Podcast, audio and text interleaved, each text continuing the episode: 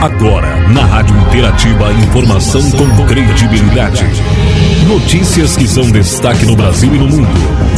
Jornal Destaque News. A informação mais perto de você. No ar, Jornal Destaque News. A notícia em destaque. No ar, a edição do Jornal Destaque News, a notícia em destaque, edição de segunda-feira, 19 de setembro de 2022. Estamos na estação inverno, última, os últimos dias da estação do inverno, já que a primavera inicia no dia 22.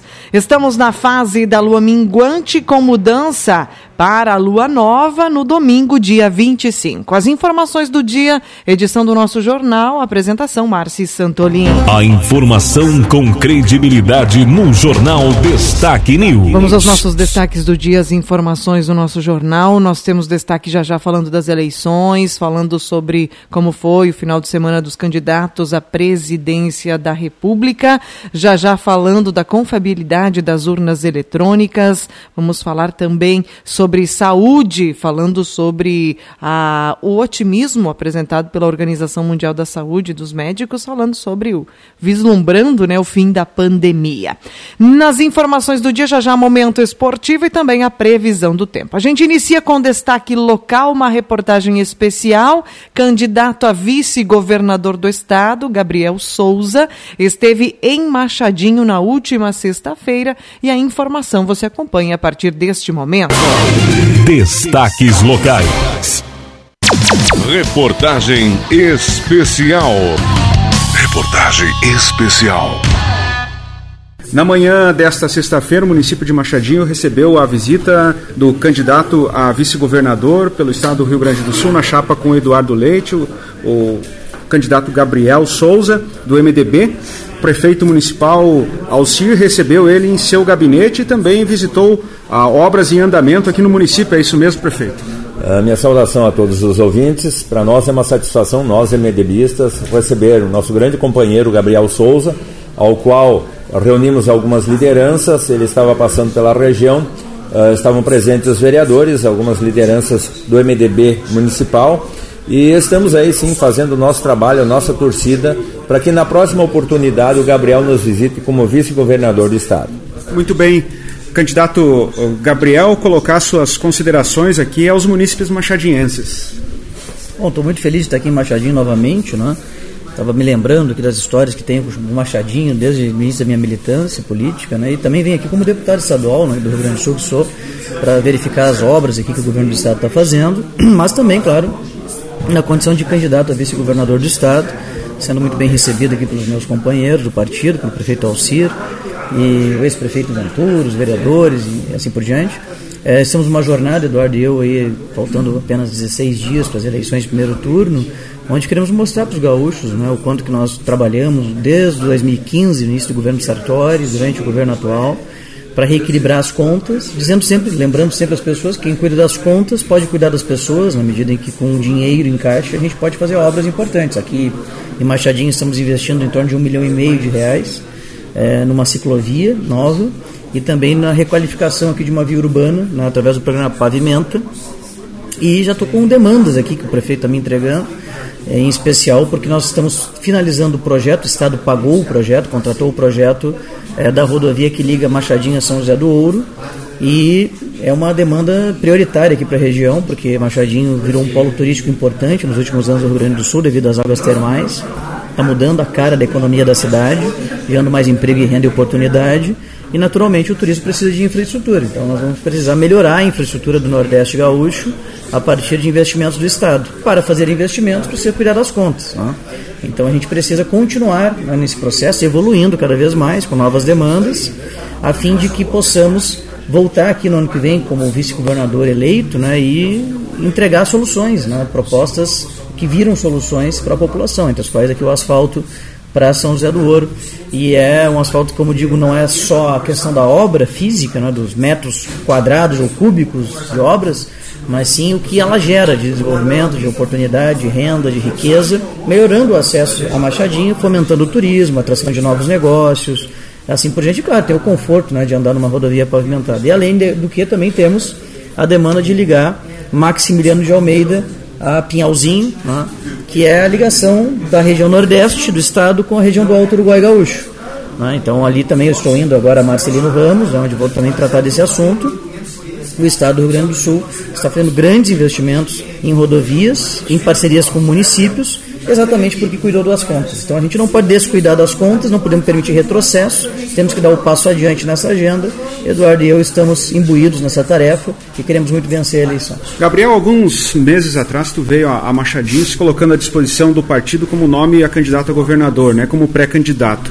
Gostaria que você falasse dessa aliança agora com o governador Eduardo Leite. Bom, na verdade, eu vim a Machadinho, fui a todas as regiões gaúchas como pré-candidato a governador, que fui indicado para tanto pelo diretório do partido.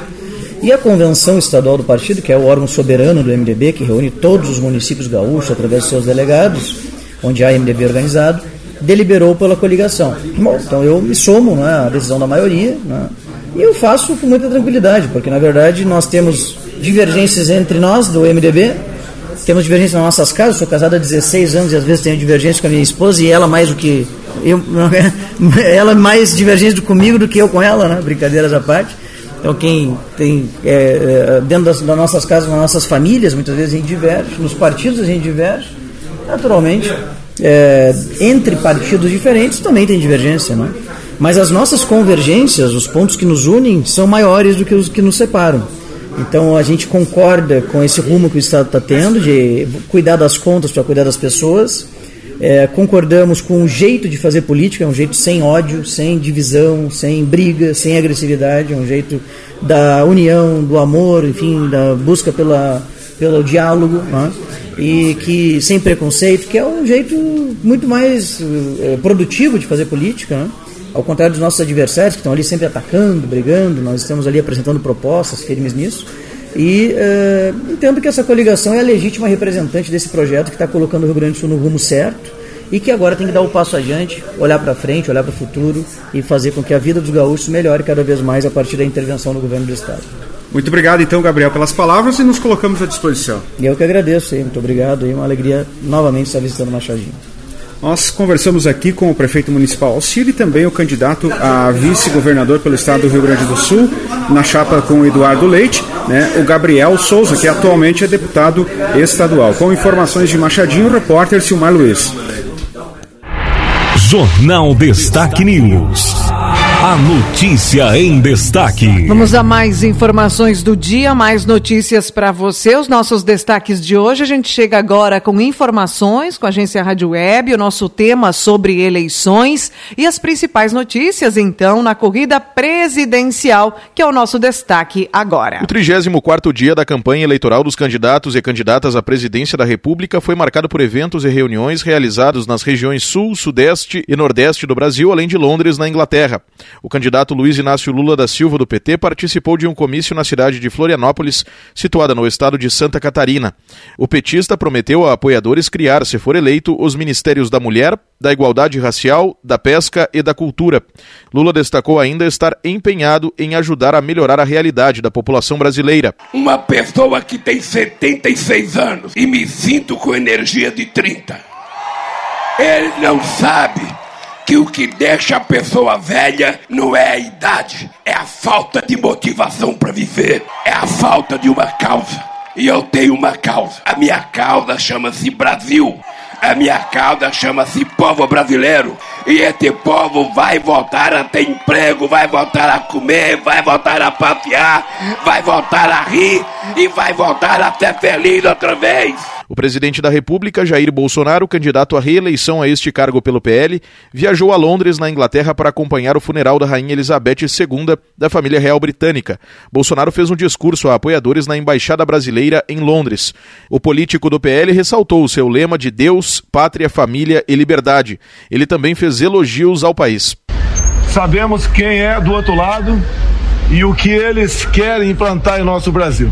O nosso Brasil é uma potência no agronegócio e também já marcha para uma potência na geração de energia. Ninguém tem o que nosso país tem. Biodiversidade, riquezas minerais, terras agricultáveis, belezas naturais, água potável e um povo maravilhoso. Todo respeito aos demais países do mundo. O Brasil é a terra prometida. O candidato Ciro Gomes, do PDT, se reuniu durante o domingo com associações e empresas do setor de tecnologia da informação e comunicação na cidade de São Paulo. Ciro falou à imprensa após o encontro sobre a necessidade de haver investimentos no setor. O outro nome de desenvolvimento e de soberania hoje é ciência, tecnologia e inovação. O Brasil hoje tem um buraco nas suas contas quando importa e exporta para o estrangeiro em produtos de alta tecnologia de quase 70 bilhões de dólares. São coisas trágicas. Nós entramos na pandemia, nossos médicos e enfermeiros dependendo de equipamento de proteção individual, de respiradores, nosso povo morrendo sem fôlego. Eu pretendo resolver o problema fazendo aquilo que o Projeto Nacional prevê: 3% do PIB de investimento em ciência e tecnologia e uma revolução educacional, em que a ferramentaria digital tem que ser grande, o grande instrumento da modernidade pedagógica. A candidata Simone Tebet, do MDB, visitou uma escola na cidade de Itapevi, na Grande São Paulo. Também participou de uma caminhada e visitou um centro de tradições nordestinas na capital do estado de São Paulo. O candidato constituinte Emael, do Democracia Cristã, participou de uma carreata em São Paulo. O candidato Felipe Dávila, do Novo, não teve compromisso público durante o domingo. O candidato Léo Pericles, da Unidade Popular, visitou ocupações na cidade de Belo Horizonte, no estado de Minas Gerais. O candidato Padre Quelmon, do PTB, cumpriu agenda interna com padres e pastores apoiadores da campanha na cidade de São Paulo. A candidata Sofia Manzano, do PCB, visitou uma feira na cidade de Salvador, no estado da Bahia. A candidata Soraya Tronic, da União Brasil, participou de uma reunião administrativa com representantes do partido na cidade de Recife, no estado de Pernambuco. E a candidata Vera Lúcia, do PSTU, viajou para a cidade de Salvador, onde na segunda-feira realiza atividade de campanha. Agência Rádio Web. Produção e reportagem, Diego Brião. Obrigada, Diego, pela notícia, pelo compartilhamento aqui da informação. A gente vem com mais temáticas sobre eleições, agora falando sobre a confiabilidade das urnas eletrônicas. A credibilidade e confiabilidade das urnas eletrônicas ganharam mais um importante respaldo. Pesquisadores da Universidade Federal de Pernambuco realizaram um estudo inédito no sistema eletrônico brasileiro de votação durante estudo de pós-doutorado na Universidade Britânica de Oxford. Os pesquisadores utilizaram dados do TSE da eleição de 2018 para a verificação por conta de uma situação incomum. Foi a primeira vez que um candidato vencedor questiona a integridade do voto eletrônico. O ineditismo do estudo está no fato de os pesquisadores Dalson Figueiredo, Lucas Silva e Hernani Carvalho terem utilizado cinco testes estatísticos diferentes com três metodologias distintas para analisar os resultados da última eleição presidencial brasileira. Para o analista político e diretor do Movimento de Combate à Corrupção Eleitoral Melilo Diniz, o estudo ratifica a conclusão alcançada por outras instituições e pesquisadores. O nosso sistema eleitoral foi submetido a uma série de evidências e testes feitos por cientistas e a conclusão foi a mesma. A contagem e o resultado da urna eletrônica apresenta um alto grau de confiabilidade e a metodologia serve não só para o nosso sistema, mas também para outros sistemas de votação eletrônica. Para Melilo Diniz, o resultado da pesquisa também ajuda a desconstruir as mensagens e notícias falsas que procuram criar instabilidade no sistema eleitoral brasileiro. O fato é que nós estamos diante de mais uma comprovação científica de que a soberania do voto popular é respeitada por conta do nosso sistema eleitoral e pela urna eletrônica. Mais uma vez, podemos estar tranquilos diante do fato de que em poucos dias estaremos diante de um momento ímpar da democracia brasileira e necessário, as eleições de 2022. O estudo foi revisado por outros pesquisadores e publicado em uma revista científica internacional dedicada à ciência forense. Os dados e scripts computacionais utilizados no estudo também estão disponíveis para que qualquer pessoa com conhecimento de computação possa avaliar a robustez dos resultados e reproduzir os testes. Agência Rádio Web Produção e Reportagem Alain Barbosa. Obrigada, Alain, pela notícia. Mais destaque do dia agora: a TSE começa a checar as doações recebidas por candidatos e também partidos. O Tribunal Superior Eleitoral começa a cruzar nesta segunda-feira os dados das doações recebidas por candidatos com cadastros de órgãos do governo federal. Segundo o TSE, a medida busca identificar indícios de falta de capacidade financeira dos doadores. No cruzamento de informações também são verificados indícios de irregularidades entre fornecedores contratados por partidos e candidatos. Os dados usados para checagem serão os enviados na prestação de contas parcial das campanhas campanhas. Em 2020, o TSE identificou 221 mil transações com indícios de irregularidades. Entre elas, doações realizadas por 53 pessoas que já haviam falecido e outras 91 mil que estavam inscritas em programas sociais do governo. Nesse segundo caso, a soma passou de 77 milhões de reais em doações. Agência Rádio Web, produção e reportagem, Leno Falck. Vamos a mais informações do nosso jornal agora. A gente vem falando sobre saúde. O, a Organização Mundial da Saúde e Médicos demonstram otimismo com o fim da pandemia. A Organização Mundial da Saúde renovou a expectativa pelo momento em que será decretado o fim da pandemia da Covid-19. Essa é a sensação deixada pela declaração do diretor-geral do órgão, Tedros Adhanom, na última semana.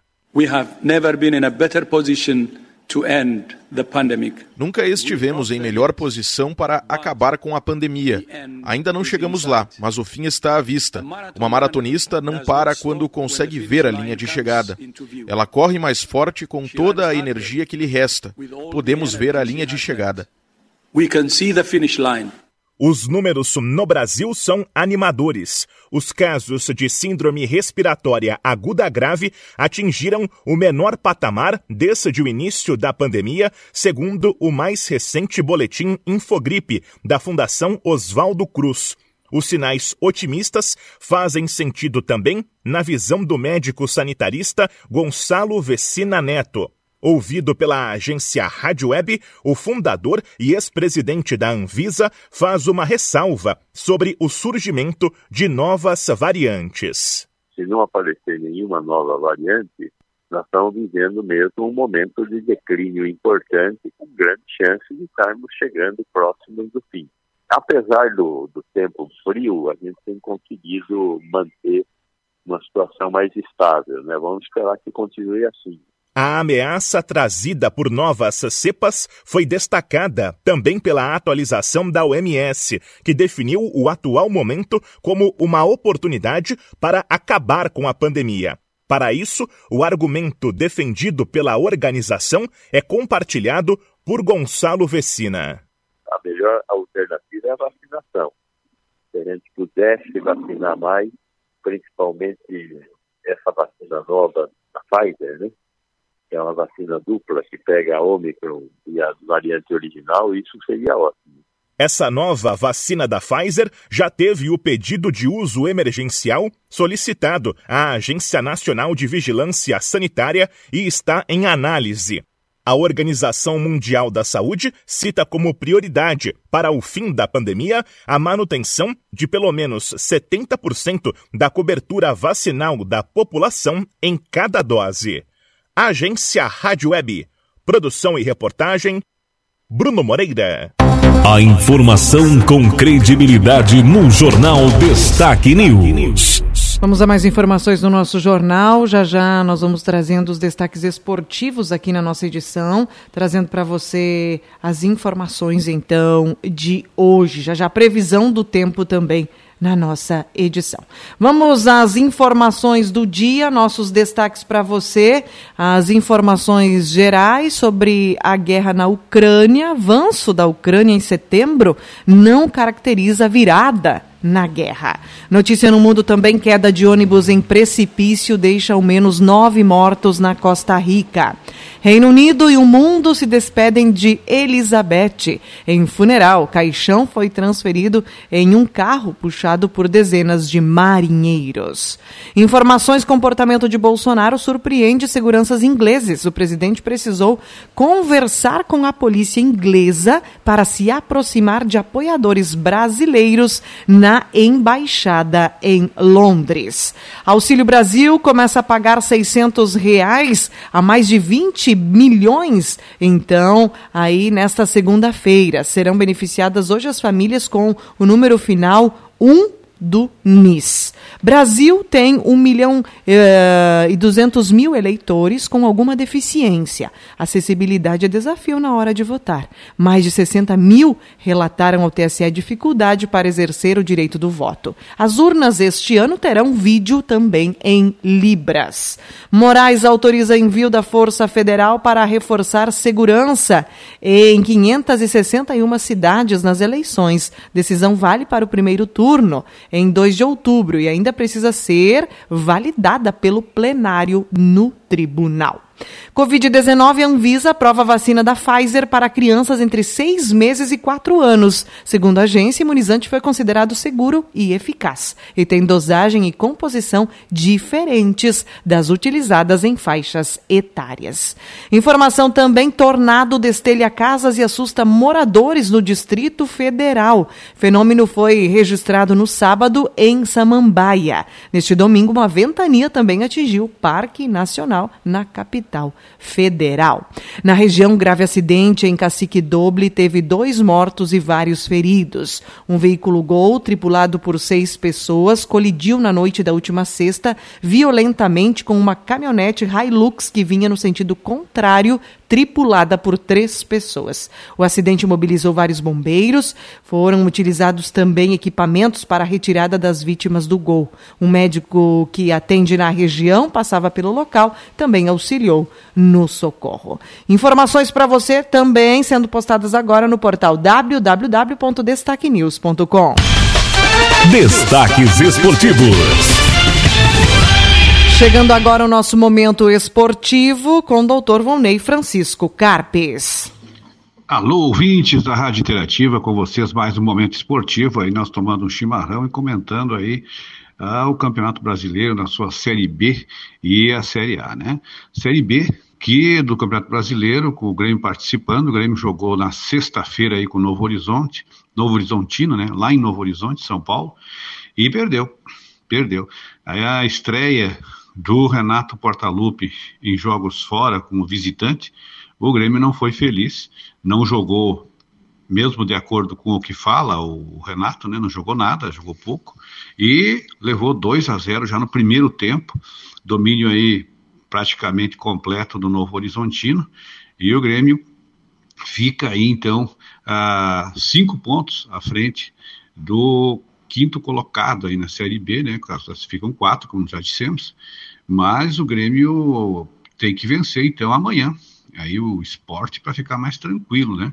O, o, Grêmio tem tido sorte que os outros times têm empatado, têm perdido, quer dizer, o Londrina tem, não tem tido vitórias e aí acaba que o Grêmio ainda mantém uma boa diferença uh, em torno dele, né? Do, do Londrina aí que teria que teria é, cinco pontos a menos. Então o Grêmio vai se mantendo mais pelo fracasso dos outros do que pelo seu sucesso. Então ele precisa inverter essa possibilidade e aí começa então com esse jogo aí é, contra o esporte em casa, né? O Grêmio tem força em casa, com essa torcida está mobilizada.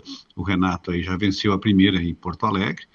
Então agora está o Grêmio aí nesse compromisso de se manter aí pra, na, nas, das quatro posições, né, que classificam para a Série A. No, na Série A, o Internacional não jogou. Não jogou e mesmo não jogando, perdeu só uma posição. Quer dizer, hoje, se ele chegar a vencer, ele volta para a vice-liderança, mas agora está em terceiro e precisa vencer. Com 46 pontos, se, passar, se vencer, passa o Fluminense e fica na vice-liderança. Joga hoje, então, lá em Goiânia contra o Atlético de Goiás, às 20 horas, né?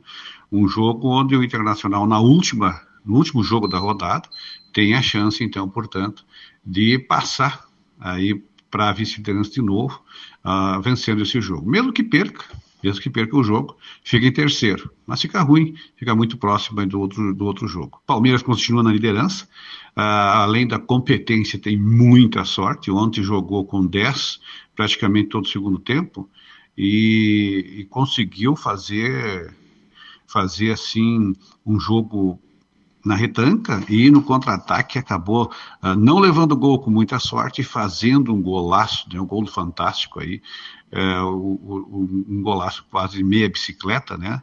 E Palmeiras então segue líder, folgado, né? Lá na frente. O Nacional pode ficar na vice-liderança aí, no máximo com nove pontos. Né? Se vencer, fica nove pontos do, do líder, né? É isso aí. E amanhã, então, voltamos para comentar esse jogo do Inter com o Atlético Goianiense hoje à noite em Goiás. E também falar do jogo do, do Grêmio, né? Que vai jogar com o esporte à noite, então, amanhã, né? Dia do Gaúcho, ver se o Renato Gaúcho resolve amanhã, né? Um abraço, grande abraço aí para o Momento Esportivo Rádio Interativa, a rádio da comunidade. Obrigada, doutor Vonei Francisco Carpes, então, pelas informações. O nosso Momento Esportivo por aqui. Agora em destaque a previsão do tempo. Vamos com destaque para a previsão do tempo. O tempo muda e segunda-feira será de chuva em todo o território gaúcho. Após um final de semana ensolarado, o tempo muda. Segunda-feira deve ser de chuva em todo o Rio Grande do Sul. Muitas nuvens cobrem o estado e a instabilidade avança pelas regiões por conta de uma frente fria. De acordo com a Metsul Meteorologia, a chance de chuva mais forte com trovoadas, inclusive com possibilidade de granizo. A exceção deve ser para a região de Uruguaiana, que começou o dia com o tempo fechado, mas depois deve ter a presença do sol. Com a instabilidade, a temperatura pouco varia hoje. A gente tem, por exemplo, para Machadinho, não mais do que 14 graus previstos né, para hoje. Aqui, para a nossa região, para o nosso município, o clima-tempo está apontando para um acumulado possível de 45 milímetros de chuva. Essa chuva que se estende no período da manhã, da tarde e também da noite. Amanhã, terça, a gente começa o dia com sol, não temos mais condição para chuva, 9 a 20 graus amanhã. Na quarta-feira, condição para pancadas de chuva que pode ocorrer aí a qualquer momento, 8 milímetros, 10 a 22 graus. Na quinta, 6 a 15 graus, com mais precipitação de 7 milímetros de chuva. Frio mesmo é previsto aí para sexta-feira. Um grau, com condição até para geada, né? Isso está previsto aí para sexta e para sábado. É o que muita gente costuma dizer, né? A lua nova de setembro. Geralmente, a lua nova de setembro traz essa condição, então, para possibilidade até de geada. É algo comum que ocorre nessa época do ano. Então, a gente traz esse alerta para o frio que está previsto para sexta e sábado. Domingo volta a ficar o tempo firme, temperatura de 8 a 24 graus, e a última semana do mês de setembro, conforme a Metsu Meteorologia, deve ser de sol. Isso é o que a gente consegue visualizar no dia de hoje, né? Com tendência para os primeiros dias de outubro também ter a presença do sol. Informações do tempo e da temperatura aqui na nossa edição, conforme o clima, tempo, as informações meteorológicas. Notícias no www.destaquenews.com. Finalizo aqui a edição de hoje. Termina aqui mais uma edição do Jornal Destaque News. A informação com credibilidade. Aqui, na sua rádio.